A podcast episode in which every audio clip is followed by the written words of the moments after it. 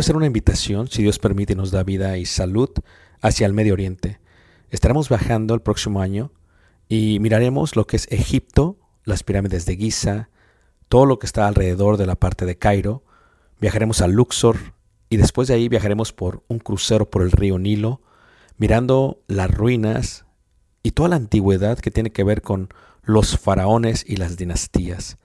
Después de ello tomaremos los desiertos, a través de lo que los israelitas pudiesen ver y lo muestra la escritura, tanto en el libro de Números como en el libro de Éxodo, y miraremos y llegaremos hasta el monte Sinaí, después subiremos el monte Sinaí, si Dios permite lo escalaremos y miraremos el amanecer. Tomaremos la ruta real, por lo que se conoce como Jordania, miraremos varios de los desiertos, de los amonitas, de los amorreos, de los madenitas, de los edomitas, y llegaremos a lo que se conoce como una de las maravillas del mundo, Petra tomaremos y miraremos algunas de las ciudades del Decápolis y luego entraremos por el río Jordán a lo que es Israel y en Israel miraremos muchas de las partes que se mencionan en la Biblia. Durante este viaje, si Dios nos permite, podremos aprender juntos la arqueología, la cultura y también aprenderemos mucho de lo que dice la palabra de Dios y daremos vida a ello mismo en los lugares donde se menciona. Esto será de gran bendición para mí y yo sé que Dios nos bendecirá a todos juntos si es que quieres aprender ello. Una vez más, si quieres más información, puedes visitarnos en la página personal ricardobarrera.us y esperamos Dios nos permita llegar a ese momento. Dios suerte bendiga y espero esta próxima clase sea de edificación para ti, lo cual fue para mí cuando lo preparé. Dios Segundo libro de Crónicas, capítulo 7, versículo 1. Y vamos a separar este tema en cuatro secciones. Eso es lo que intentamos hacer con, con este tema, separarlo en cuatro secciones para poderlo comprender eh, mucho, mucho mejor. El fuego se utiliza de varias maneras en la escritura. Por ejemplo, en el segundo libro de Crónicas, capítulo 7, en el verso 1, cuando Salomón hace una oración a Dios para que Dios bendiga la casa que había edificado, el templo, cuando Salomón hace esto, hermanos, Dios responde de una manera, muchachos. Segunda de Crónicas, capítulo 7, en el verso, verso 1. Y el fuego es una de las cosas que podemos mirar en la escritura que se muestran desde el Antiguo Testamento hasta el Nuevo Testamento y aún a la eternidad. Nosotros muchas veces no vemos este aspecto del fuego como algo importante, pero lo es. Por ejemplo, en el templo había cuatro elementos de la naturaleza que eran importantes para la presencia de Dios. Uno era el aspecto mineral, pues había sal en cada uno de los animales que se iban a presentar para sacrificar a Dios. Otro era el aspecto eh, animal, pues se presentaban los animales, se sacrificaban y se quemaban para Dios. Otro era el aspecto humano, pues eran los sacerdotes los que lo presentaban este, ante, ante Dios. Y finalmente era el aspecto de lo que se conoce como el aspecto del fuego. El fuego tenía que ser copartícipo a ello. Cuando Salomón hace esta oración, Dios responde de una manera. Dice ahí, cuando Salomón acabó de orar, descendió fuego de los cielos y consumió el holocausto y las víctimas y la gloria de Jehová llenó, llenó la casa. El fuego se muestra muchas veces en la Biblia como aprobación, pero también se puede mostrar como la misma presencia de Dios. ¿Ustedes recuerdan que en el monte Oreb había una zarza y la zarza qué? ¿Qué dice la Biblia? Que ardía. ¿Y ardía en qué? En fuego y no se consumía.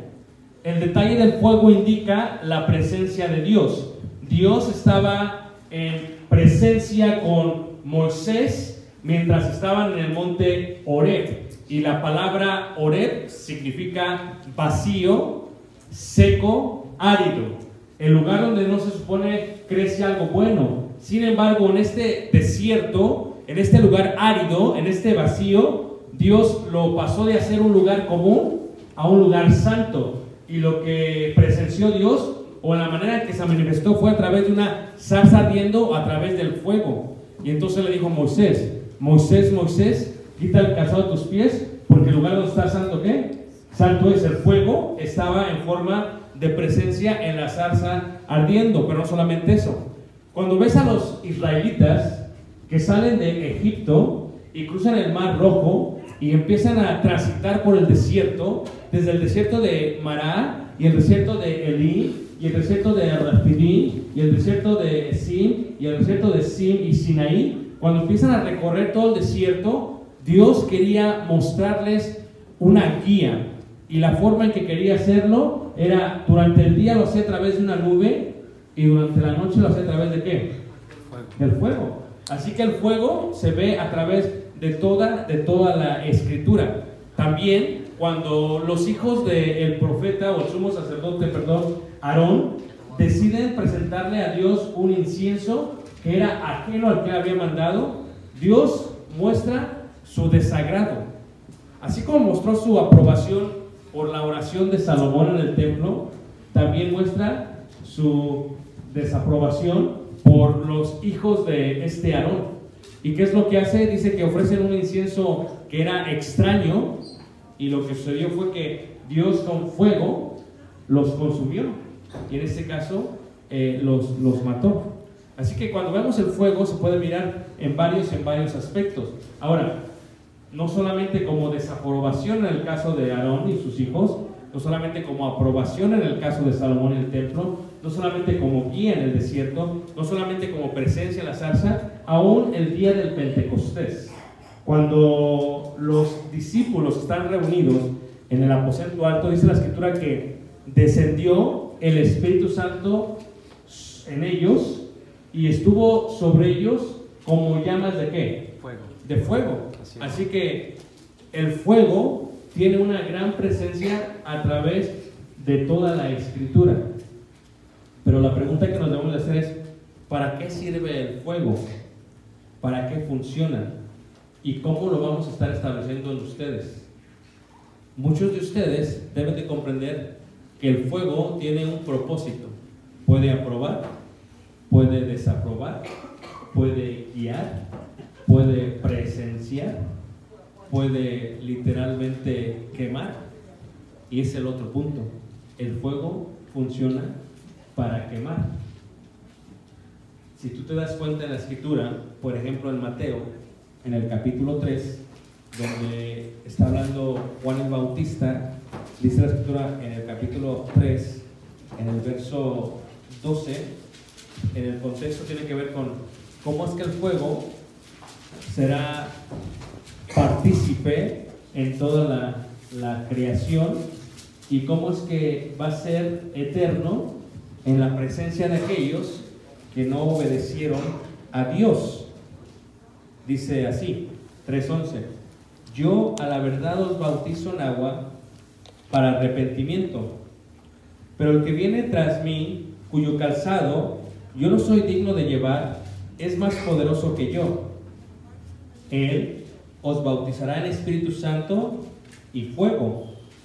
Su aventador está en su mano y limpiará su era y recogerá su trigo en el granero y quemará la paja en fuego que nunca que se apagará. Aquí miramos el fuego en presencia de la eternidad para aquellos que no obedecieron a Dios y que decidieron no recibir la bendición por parte del Señor. Ahora, cuando vemos el fuego, yo creo que eh, vamos al libro de Daniel, uno de los profetas que menciona el fuego en una apariencia muy especial tiene que ver con, con Daniel. Por ejemplo, en Daniel, en el capítulo 3, en el verso 24, 3, 24, miramos esta idea de- del fuego. Y lo que vamos a estar eh, presentando el día de hoy y mañana es esta idea general de lo que significa ser eh, forjados en fuego, eh, ser purificados en fuego, ser quemados, ser eh, de alguna u otra manera absorbidos, pero no consumidos por el fuego. El fuego tiene un propósito también de, de purificar. Si ustedes se dan cuenta, levanten la mano, ¿quién sabe cocinar aquí? ¿Quién sabe cocinar? ¿Algunos saben cocinar nada más? Ok. Para cocinar se usa el fuego. Y el fuego se utiliza para poner todos los tipos de carne a una temperatura que pueda quemar, matar la bacteria, para que de esa manera se pueda consumir el alimento. Sin el fuego, la carne que comeríamos no tendría el sabor tan exquisito que tiene. No se podría ni siquiera consumir, ni siquiera masticar, ni siquiera pasar por la garganta. El fuego permite, de alguna otra manera, que llegue a su punto. El fuego también ayuda a la purificación. A la purificación. El fuego ayuda a la purificación. En este caso del profeta Daniel, en la historia que vamos a mirar y de ahí nos vamos a sujetar para las clases, dice ahí Daniel capítulo 3, en el verso, en el verso 24. Dice así. Leeremos desde el verso 21. Entonces, estos varones fueron atados con sus mantos, sus calzas, sus turbantes y sus vestidos, y fueron echados dentro del horno de fuego que ardiendo.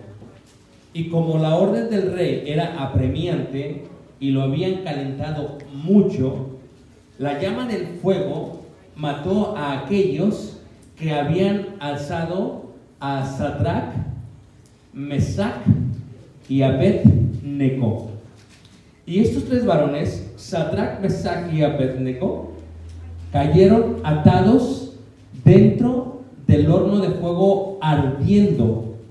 Entonces el rey Nabucodonosor se espantó y se levantó apresuradamente y dijo a los de su consejo, ¿no echaron a tres varones atados dentro del fuego? Ellos respondieron al rey, es verdad, oh rey.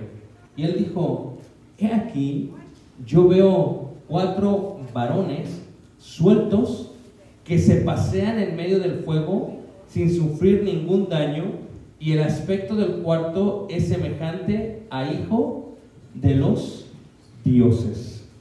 La historia de estos tres hombres, de estos tres jóvenes, data a los tiempos de la cautividad en Israel. Cuando tú ves a estos jóvenes y la manera en que el fuego los iba a guiar, pero no los iba a consumir, los iba a purificar, pero no los iba a quemar, iba a estar caminando en él, pero nada les iba a acontecer, tiene que ver con una aplicación hacia cada uno de nosotros. Porque el fuego, ya hemos visto en la introducción, cómo es que aprueba o desaprueba, guía o presencia. El fuego es una muestra de parte de Dios. Dios es amor, pero por otro lado también Dios es fuego ¿qué? Consumidor. consumidor. Así que cuando vemos el fuego y vemos a estos tres hombres, lo que tenemos que empezar es cómo aplicaría la vida de ellos a cada uno de nosotros. ¿Cómo es que estos hombres aplica a la vida a cada uno de nosotros? ¿Y cómo es que el fuego tiene un propósito en ello? Pongan un separador aquí en Daniel 3, separan ahí su Biblia y vayamos a la primera carta de Pedro, en el capítulo 1, en el verso 7. Primera carta de Pedro, capítulo 1, verso, verso 7.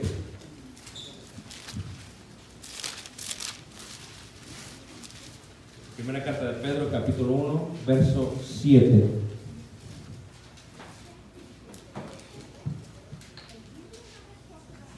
Fíjate cómo dice ahí la palabra de Dios. Leeremos desde el verso 6. En lo cual vosotros os alegráis, aunque ahora por un poco de tiempo, si es necesario, tengáis que ser afligidos en diversas pruebas, para que sometida a prueba vuestra fe, mucho más preciosa que el oro, el cual, aunque perecedero, se prueba con qué? Con fuego. con fuego, sea hallada en alabanza, gloria y honra cuando se ha manifestado Jesucristo. ¿Ustedes han visto cómo hacen el oro? ¿Algunos han visto cómo hacen el oro? Más o menos. ¿Ah? Sí, con fuego. ¿Pero han visto cómo lo hacen? Es un proceso. Es un proceso. Es un proceso que, que tiene que ser líquido y luego se tiene que ir formando a través del fuego. El más alto quilate de oro se considera como los 24 quilates. Y es un oro que tiene un color tan amarillo, tan profundo, que lo tienden a usar mucho la gente de Asia, como los indios. ¿Ustedes conocen a algún indio que usa ese tipo de oro muy amarillo que, que no parece normal? ¿Alguien los ha visto? Es un oro muy amarillo, muy fuerte, color mostaza. Ese oro es de 24 quilates. Se pone sobre una charola, porque unos tíos que yo tengo en México trabajaron esos preciosos metales, así que yo pude verlo en los patios cómo lo hacían. Se coloca la parte líquida y se pone el fuego a una temperatura que literalmente parece agua, pero es oro. Y poco a poco lo mezclan con otro fundamento de tal manera que se empieza a formar y le empieza a dar figura. El oro no se puede deshacer, no se puede consumir. El oro es así de puro y también el oro es muy costoso. Tu vida y mi vida es como oro. Es más, aquí Pedro la está comparando. Nuestra fe es más preciosa que qué? El oro. Que el oro. Así es. Pero nuestra fe tiene que pasar por una prueba, en este caso por fuego, para ver de qué estamos hechos y para ver de qué estamos formados. Los tres jóvenes de los cuales habla Daniel son jóvenes que habían venido desde Israel y que los habían llevado literalmente hacia Babilonia. No lo puedo mostrar porque no se ve bien la pantalla, pero si tú te das cuenta, de Israel a Babilonia es muy lejos. Babilonia sería lo que se conoce el día de hoy como Irak, como Bagdad, y era el lugar donde se encontraba una de las maravillas antiguas del mundo, los jardines colgantes de Nabucodonosor. Era un reino totalmente hermoso. La gente de Babilonia solamente quería los impuestos de los israelitas. Sin embargo, ellos constantemente se rebelaron, de tal manera que Babilonia decidió ya no dejarlos en su tierra, porque cuando los dejaban en su tierra, en Israel, se rebelaban y al rebelarse, ellos tenían que ir a pelear contra ellos, vencerlos y volver a subyugarlos a lo que sería la esclavitud de su tierra. Babilonia ya no quiso hacer eso. Eran muy tercos. Así que Babilonia decidió tomarlos desde el lugar donde estaban y traerlos hacia Babilonia, en sus patios, en sus ríos, como el río Tigris y como el río Éufrates, que corren a través de todo el país de Irak. Y los dejan literalmente ahí. Pero cuando los traen, sucede una metamorfosis, un cambio, una transición. Los jóvenes israelitas no podían ser los mismos, tenían que cambiarlos, transformarlos y quitarles lo que ellos eran. Primero, porque no podían pronunciar sus nombres. El lenguaje hebreo era muy complicado para los persas. Los persas tenían un lenguaje y el hebreo era muy difícil de poderlo pronunciar. Así que cuando trajeron toda esta cautividad, esto es, todos los jóvenes y todos los hombres y mujeres y niños de Israel hacia Babilonia, lo primero que decidieron hacer aquellos que estaban en Babilonia fue cambiarles su identidad. Y los empezaron a cambiar. Primero, les cambiaron el nombre. Después, les cambiaron el lenguaje. Después, les cambiaron la forma de vestir. Después, les querían cambiar la forma de comer. Y después les querían cambiar también lo que ellos adoraban como dioses. Así que cuando vemos estos nombres que se mencionan aquí, donde les pedí separar en Daniel, cuando se mencionan estos nombres aquí en Daniel capítulo 3, son nombres que tienen el origen medopersa, pues era el lenguaje que se hablaba en aquellos tiempos. A ver, vamos a preguntarles a ustedes. Cuando sus papás vienen, eh, levanten la mano, ¿quién de aquí sus papás es de Centroamérica? ¿Todos? ¿No hay ningún mexicano aquí? No, soy el único. A ver, ¿quién viene de, de Costa Rica? Nadie. ¿Quién viene de El Salvador? Nadie. ¿Quién viene de Honduras? Nadie, ok. Wow. ¿Quién viene de Guatemala? Creo que estoy en Guatemala. En Guatemala, Estados Unidos. Entonces, les voy a dar un ejemplo, ok. A ver si me entienden, ok. Mm. Cuando tú estás en Guatemala, las pronunciaciones que tienen son distintas a las de acá. Es más, cuando yo estuve en Huehuetenango y Quetzaltenango y cerca de la ciudad de Guatemala, los hermanos me invitaron a comer a un restaurante muy moderno de pollo campero. ¿Sí me entienden? Y una de las cosas que me sorprendió de este restaurante fue que cuando yo entré, había muchísimas mujeres guatemaltecas con una riqueza tan vívida de sus vestidos de grandes colores. Colores muy hermosos, muy bellos, y todas con su celular. Traían celular y traían sus vestidos típicos. Y cuando empezaron a hablar, no les entendí, porque algunos hablaban ciertos dialectos. Y por primera vez en toda la historia de mi vida, me sentí muy alto, porque la gente en Guatemala tendía a ser muy chaparrita. Y me sentí alto por primera vez en mi vida. Aunque no lo crean. Entonces, ¿qué fue lo que sucedió? Sus papás son de Guatemala. Su familia viene de Guatemala. ¿Quién nació aquí de ustedes? Levanten la mano. ¿Quién nació aquí? Nada más tres. Los demás nacieron en Guatemala. ¿Quién se crió aquí? Levanten la mano. ¿Quién se ha criado aquí? ¿Nadie? ¿Nada más las tres? No. Cuando uno viene de Guatemala o de Centroamérica o de México para acá, lo primero que empieza a cambiar es nuestra identidad. Es más, muchos de ustedes ya no le pondrán a sus hijos nombres guatemaltecos. Ya no les llamarán chapines, les llamarán boys and girls. ¿Verdad que sí? Muchos de ustedes van a cambiar la identidad. Cuando allá se llamaban María, aquí le van a llamar Mary. ¿Verdad que sí? Cuando allá se llamaba Onesíforo, aquí le van a poner Brian. Y empezaron a cambiar su identidad. Cuando llegaron los israelitas a Babilonia, lo que hizo el rey fue, vamos a cambiarles el nombre, lo primero que le tenemos que cambiar. Porque los nombres de ellos eran nombres bíblicos que tenían que ver con Dios. Por ejemplo, Daniel, el nombre Daniel en hebreo significa Dios es mi juez.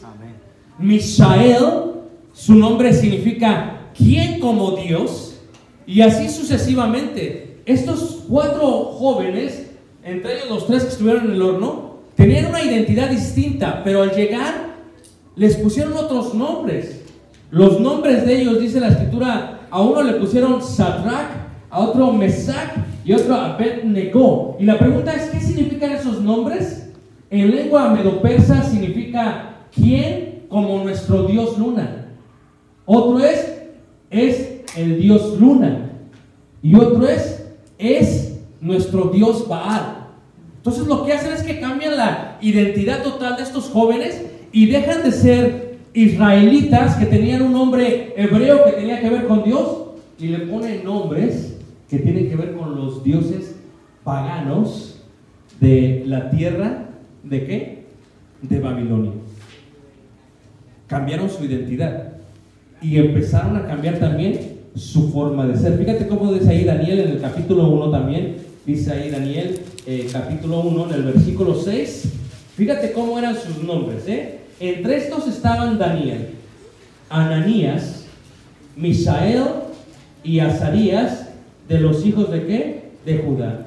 A estos el jefe de los eunucos puso nombres, dice, puso a Daniel Belsasar, a Ananías Sadrach, a Misael Mesach y a Azarías Abednego.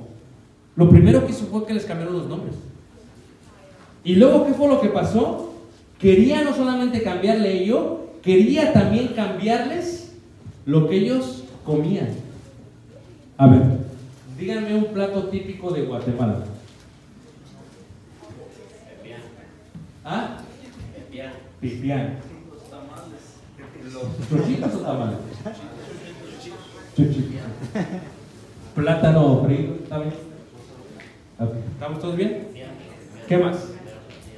Pero cuando tú vienes para acá y tienes tus hijos, resulta que tus hijos ya no quieren comer tamales. ¿Verdad que no? ¿Sí? Tacos, o sea, ya no quieren comer tamales, ya no quieren comer pipián. O sea, quieren comer magnagues con barbecue sauce, pero no quieren comer pipián. ¿Estamos de acuerdo? Empiezan a cambiar totalmente su forma de ser, su alimentación cambia. De tal grado que cuando ellos pueden regresar a Guatemala, ya no les gusta ir a Guatemala. ¿Por qué? Porque no quieren comer lo que come la gente de Guatemala.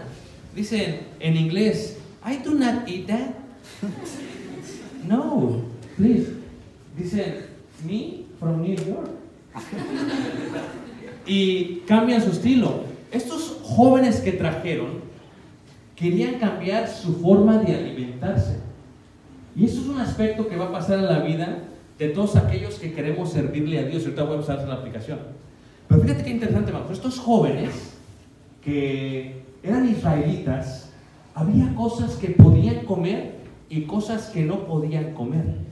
Porque la ley de Dios les decía, esto lo puedes comer y esto no lo puedes comer. Pero estaban a muchas millas de su tierra, a muchas millas de su templo y a muchas millas de su Dios, según creían ellos, porque ellos entendían que su Dios, que Jehová, estaba en el templo, en el monte Sión, en Jerusalén, que estaba a muchísimas millas de ahí, el cual lo habían destruido los de Babilonia.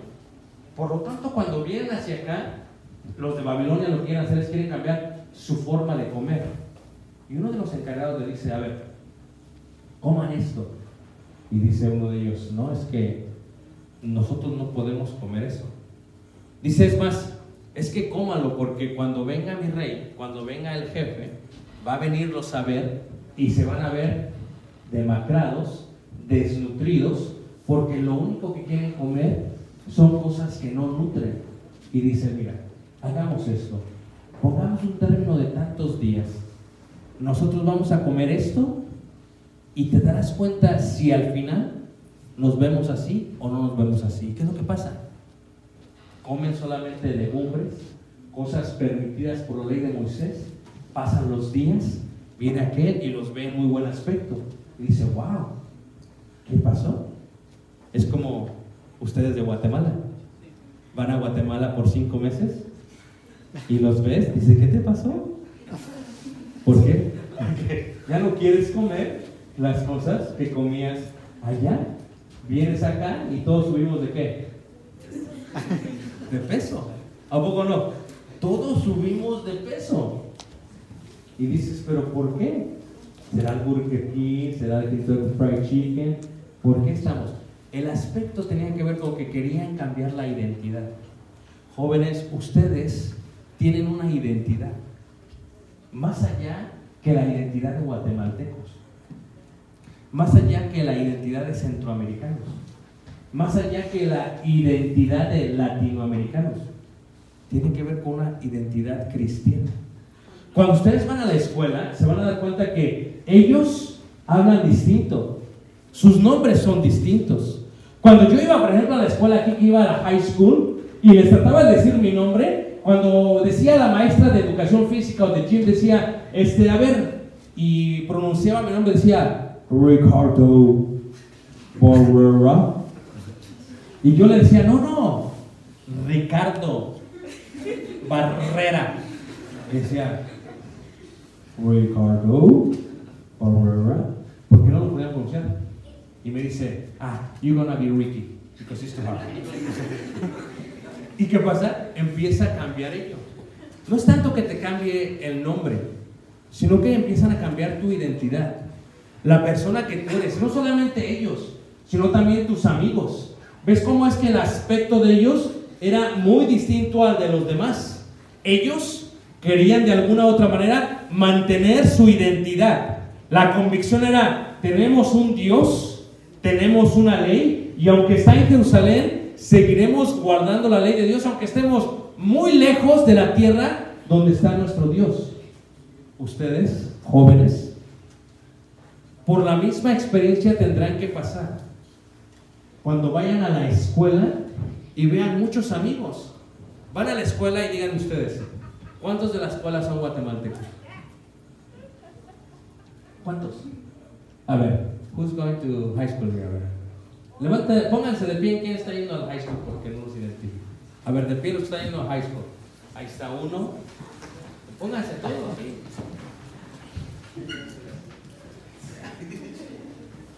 Ok, pueden sentarse. Y a ver, ¿y al colegio? College. Míralo. Yo pensé que ibas a mirar su mamá. ¿eh? College. ¿Y los demás están trabajando? Sí. Sí, ok. Gracias a Dios. Cuando uno es joven en este país y va a la escuela, muchas veces los papás no entienden por lo que uno pasa. ¿Ok?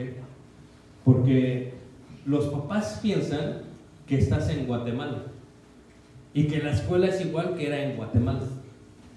Y que se supone que la presión que tenías de los amigos es como la presión que ellos tenían en Guatemala. La realidad es que no es así. La presión que ustedes tienen tiene que ver por muchos aspectos. Primero, la presión del hecho de que, aunque hayan nacido aquí, la gente no los va a ver como si fueran de aquí, por el aspecto físico. Número dos. Aunque quieran adaptarse a ellos, siempre va a haber una forma de discriminación, aún en un estado de Nueva York, especialmente en el este de Nueva York. No solamente ello, al momento en que la gente sabe que eres cristiano, ya llega un poquito más de presión. Te dan cuenta que no hablas como ellos, no vives como ellos, no comes como ellos, y esto empieza a causar un poco de, de conmoción.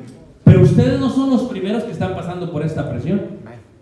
Estos cuatro pasaron por la misma presión que pasaban ustedes también. Estos cuatro, al igual que ustedes, fueron traídos de una tierra muy lejana donde ya no hablaban su idioma, al igual que ustedes. Estos cuatro fueron tomados entre varios para hacer, dice el rey, a ver, tráiganme a alguien para ver a estos, dice, pero tráiganme a los príncipes, no me traigan a que, tráiganme a los príncipes y príncipes que sean inteligentes, que sean llenos de qué? De sabiduría, que tengan ciencia, que tengan buen entendimiento y que sean idóneos. Así ustedes. Y de pronto los mezclan con una fusión de culturas, con una función de personas, con una fusión de jóvenes que tiene convicciones distintas a la de ustedes.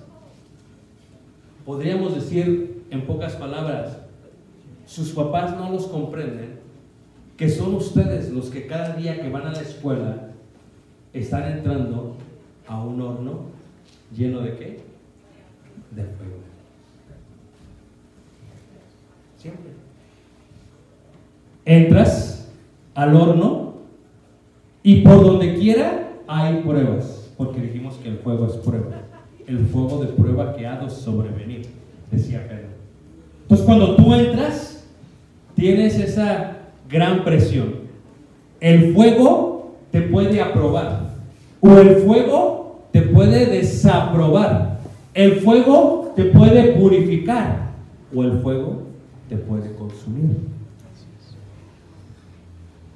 Y todos los días tendrás que experimentar esta sensación tan distinta de que eres totalmente distinto. Primero, tratarán de cambiarte tu nombre. Ni lo van a poder pronunciar. A ver, díganme ustedes. ¿Me, me permiten? ¿Quién va a la escuela? ¿Cómo te llamas tú? Jeremy. ¿Ah? Jeremy. Jeremy. ¿Jeremy o Jeremy? Jeremy. O Jeremy. No, Jeremy. Jeremy. ¿Con Y o con J? Uh. ¿Cómo te dicen en la escuela? Muy fácil. A ver, mija, ¿cómo te llamas tú? Ashley. No hay problema, ¿a poco no? Ashley. Pero tu abuelita, ¿cómo se llama? ¿Celia? Celia. Oh, dice Aaron, ¿no? ok. A ver, mija, ¿cómo te llamas tú? Oh, órale. Órale. A ver, bien, ¿y tú? Jasmine. Julissa. A ver, hermano, está aquí se sentó. ¿Cómo se llama? Cecilia. ¿Les ha cambiado su nombre en el trabajo? ¿Les llaman de la misma manera? ¿Lo pronuncian igual? ¿Ah? No.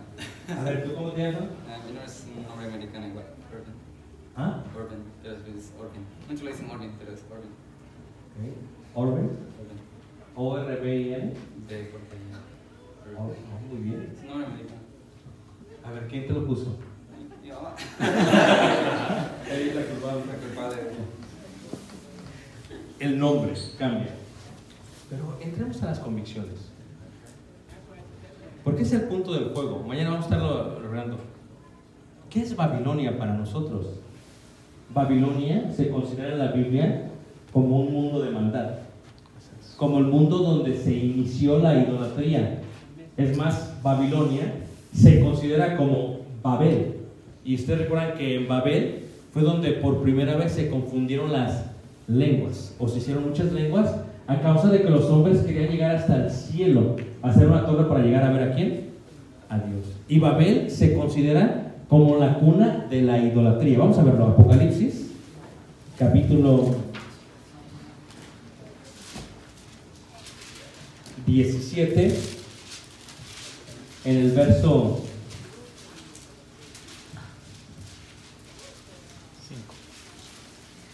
4 y verso 5. 5. ¿Qué es Babilonia entonces? El mundo en el que entraron Daniel y estos tres jóvenes era Babilonia, donde estaba el rey eh, Nabucodonosor. Un lugar en que quiso cambiar totalmente su identidad. El mundo en el que ustedes entran y yo he entrado es lo mismo, es Babilonia. Es Babilonia la grande.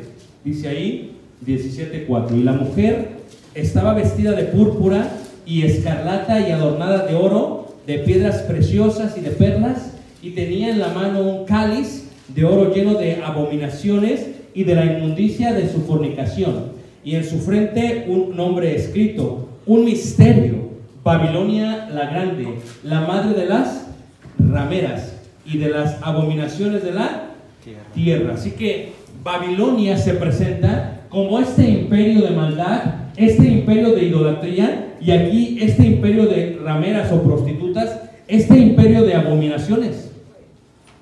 Ustedes están entrando a Babilonia. Y no solamente hablo de la escuela, no solamente hablo de este país, hablo del mundo en sí, de todo esto en el cual estamos entrando como si fuera un horno que está lleno de qué? De fuego, donde el fuego nos puede aprobar o desaprobar, donde el fuego nos puede guiar o nos puede consumir. Y es esta idea. ¿Cómo podemos cambiar entonces todo esto? Babilonia la grande, la madre de las rameras y de las abominaciones de la tierra. Y ustedes están entrando precisamente a eso. Han entrado a ello. ¿Qué es Babilonia entonces? ¿Qué es el fuego? ¿Qué es la presión? ¿De qué estamos hablando? Jóvenes, ustedes están pasando por un cambio de identidad muy grande y muy difícil. Ustedes están pasando por momentos complicados. Son momentos difíciles porque todos en la escuela, en la sociedad y en el mundo parece que no los comprenden ni los entienden. Tú vas caminando en una dirección y todo el mundo está caminando en dirección contraria. Nadando hacia un lado y todo el mundo está contra la corriente que tú llevas. Y parece ser que es muy difícil poderlo soportar, poderlo vivir, poderlo superar. Babilonia, como dice aquí, es la madre de las rameras, es la madre de las abominaciones de toda la tierra. Cuando llegaron los israelitas hacia Babilonia, se dieron cuenta de un mundo que tenía muchísimos dioses. Sus nombres fueron cambiados a nombre de los dioses. A Sadrach, a Neco, que son nombres de dioses persas. Y entonces su identidad iba a cambiar. Ellos cuando llegaron vean ídolos por doquier. Ustedes han visto ídolos. Fíjate que en Estados Unidos no se ven tantos ídolos como se ven en otros países. Ni siquiera en Guatemala, porque Guatemala tiende a ser un país con mucha influencia evangélica. Pero hay lugares, hay lugares donde se ve la idolatría de una manera amplia y de una manera grande y de una manera extensa. ¿Ustedes pueden creer que haya lugares todavía el día de hoy que adoren animales? ¿Sí? Sí. ¿Pueden creerlo? Yo hace dos o tres semanas estuve en la India. Y es increíble porque pasé muchísimos días sin comer carne. Estoy hablando en serio. No comí carne. Digo, cuando fui a Guatemala comí pollo, ¿no? Y comí borrego. Pero cuando fui a la India, no comí carne. Los tacos, en vez de tortilla, era una hoja de lechuga. Y en vez de carne, era pepino. No, hombre, sufrí mucho. Por primera vez vi las vacas que iban caminando por las calles y nadie se las comía. Cuando pasaba la vaca, llegaba el hindú, juntaba las manos y saludaba a la vaca. Y le daba de comer. Le daba de comer a la vaca.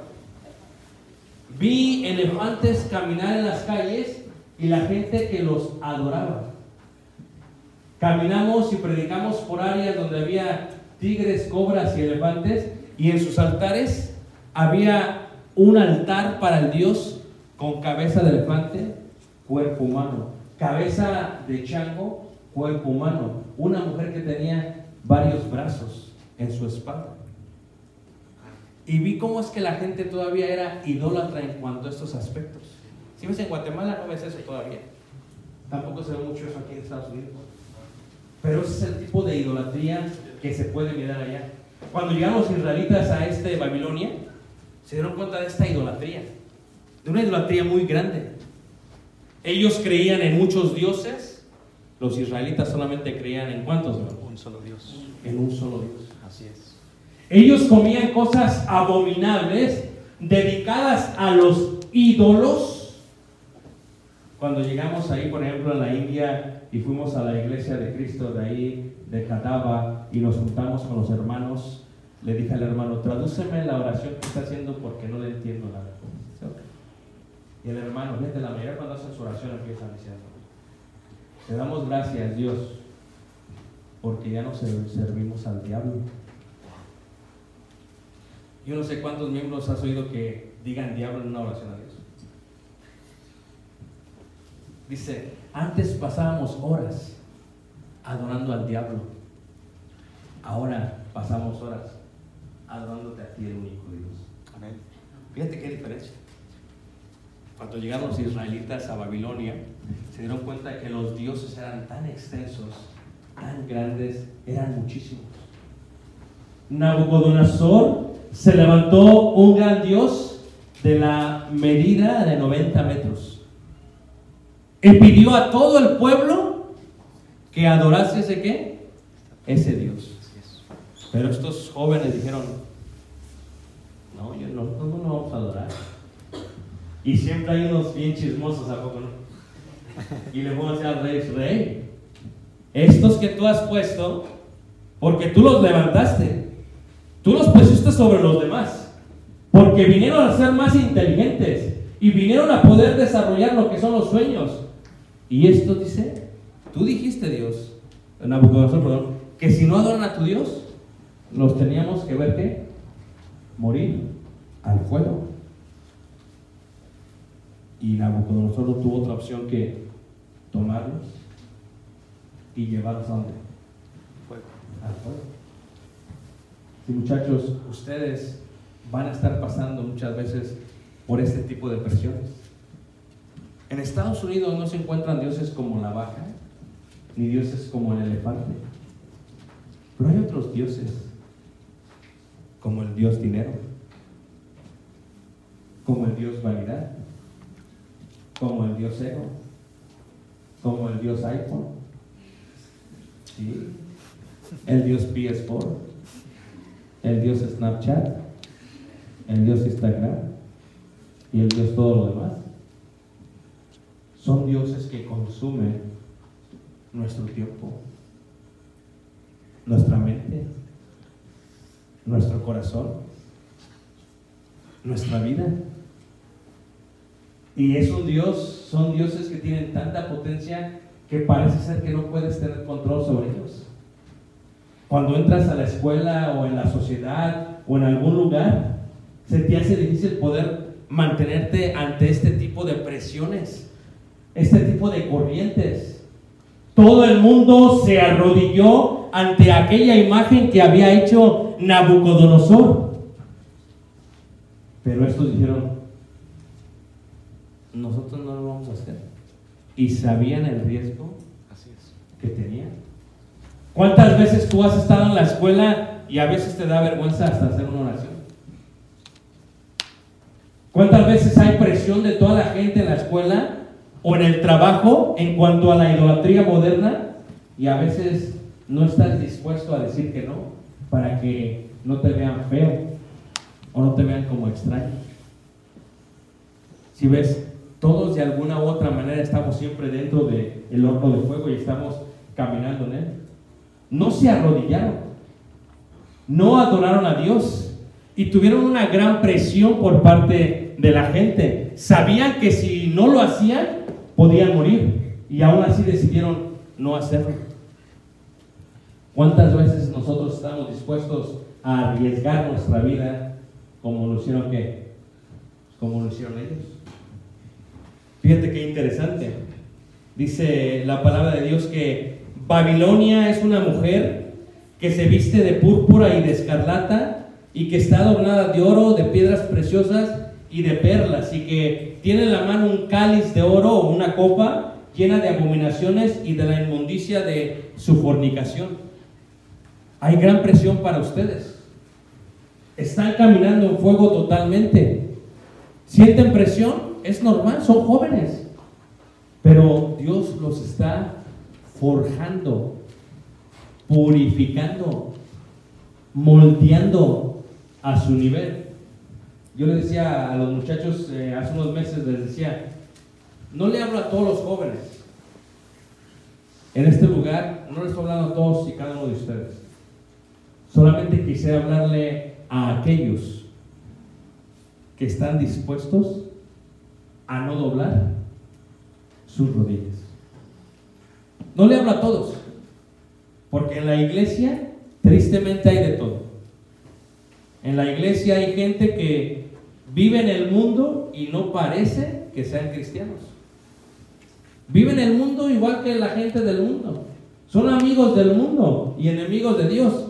Se reúnen, se sientan, cantan a Dios, toman el pan sin levadura, pero están totalmente alejados del fuego de purificación por parte de Dios porque nunca quieren llevarle la contraria ni a Nabucodonosor, ni a los siervos de Nabucodonosor, ni a todos aquellos que se hincan ante esta gran imagen.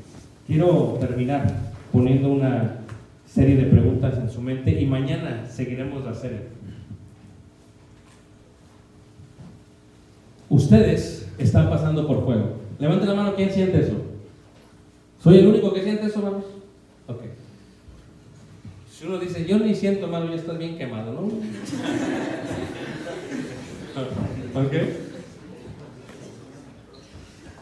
La segunda pregunta que te hago es, ¿has identificado quiénes son tus enemigos en el ambiente donde convives? Hace rato yo ponía en los medios y decía, he visto los ojos de los envidiosos y le he dicho a Dios, guárdame Señor de ellos. No de las personas que me ven así, sino de no tener yo los ojos de envidia como ellos los tienen. O sea, hay gente que los va a envidiar. Y al igual que estas personas que acusaron a los siervos de Dios, los van a acusar a ustedes. Pero van a tener que pasar por prueba. Y dice Pedro, no sorprendáis por el fuego de prueba que os ha de sobrevenir como cosa extraña. La próxima pregunta que les tengo es, ¿ya has doblado tus rodillas ante Babilonia? ¿Has doblado tus rodillas ante los dioses modernos? La próxima pregunta que te hago es, ¿te han cambiado tu identidad de cristiano? ¿Ya lo han hecho? ¿Te cambiaron el nombre? ¿Lo que comes? Y lo más triste, lo que crees. Y finalmente, el fuego es el mismo. Escuchen esta paradoja. El fuego es el mismo. Dios es fuego qué? Es el mismo. A unos de nosotros nos va a aprobar. A otros nos va a desaprobar. A otros nos va a guiar. A otros nos va a hacerle adorar porque estamos en su presencia. A otros se nos va a colocar como lenguas de fuego en la cabeza, sabiendo que solamente Él nos puede dirigir. Y a otros nos va a quemar por toda la eternidad, aunque sea el mismo fuego. La pregunta que te quiero hacer a ti esta noche es, ¿qué hará el fuego contigo? ¿Te aprobará? ¿Desaprobará? ¿Presenciará? ¿Guiará? ¿O estará sobre ti como una presencia divina?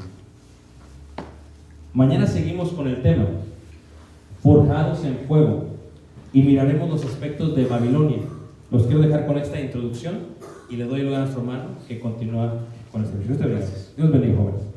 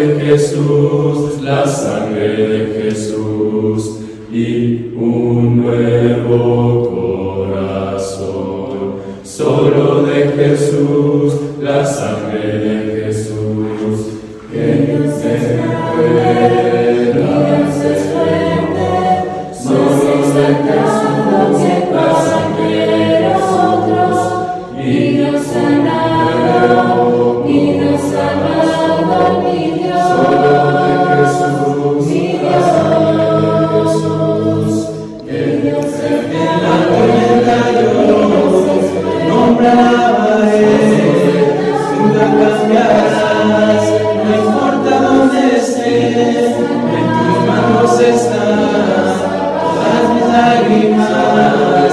Tú mismo serás, no importa dónde estés. Si tu espíritu me guías sin fronteras, los años las superas.